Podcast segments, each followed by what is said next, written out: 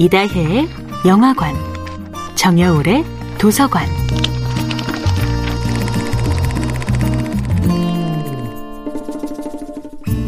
안녕하세요. 여러분과 아름답고 풍요로운 책 이야기를 나누고 있는 작가 정여울입니다.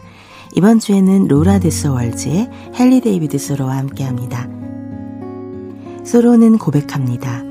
어딜 가도 사람들이 뒤쫓아와서 그들이 만들어낸 더러운 제도로 자신을 할퀴려 든다고요. 그리하여 소로는 월드노스에 오두막을 짓고 문명의 편리함을 내려놓습니다. 더 맛있는 음식에 대한 욕구도 내려놓습니다. 하지만 사람들은 월든의 오두막을 군인들이 호위하고 있는 집들보다 더 엄격하게 존중해 주었습니다. 누구도 오두막에서 물건을 훔쳐가지 않았고 괴롭히는 사람도 없었습니다. 소로는 믿습니다. 모든 사람들이 소로처럼 월든의 오두막처럼 검소하게 살 수 있다면 도둑도 강도도 전쟁도 사라질 것이라고요. 도둑질과 강도짓은 빈부의 격차에서 발생하는 것이니까요. 어떤 이들은 지나치게 많이 소유하고 어떤 이들은 최소한의 생계도 꾸릴 수 없는 사회에서만 도둑질이 발생하니까요. 모두가 오두막을 짓고 살 수는 없지만 내가 가진 것을 조금 더 나누고 내가 가진 것의 진정한 필요성을 성찰해 보는 삶은 가능합니다. 소로의 인생에서도 크나큰 역경이 있었습니다.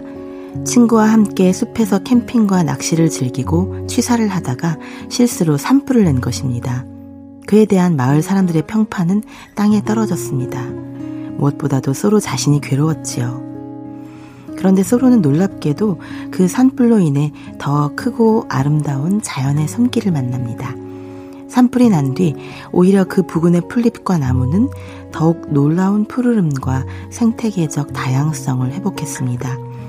소로는 자신이 태워버린 숲에서 더 아름다운 꽃들이 피어나는 것을 보고 자연의 위대함을 다시금 실감합니다. 사람들은 자신을 용서해주지 않았지만 자연은 자신을 용서해준다는 것을 깨닫습니다.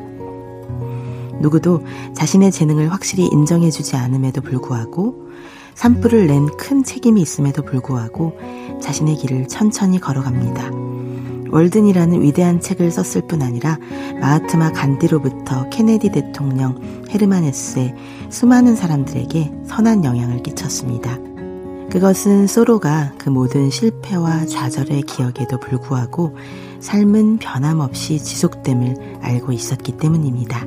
정야울의 도서관이었습니다.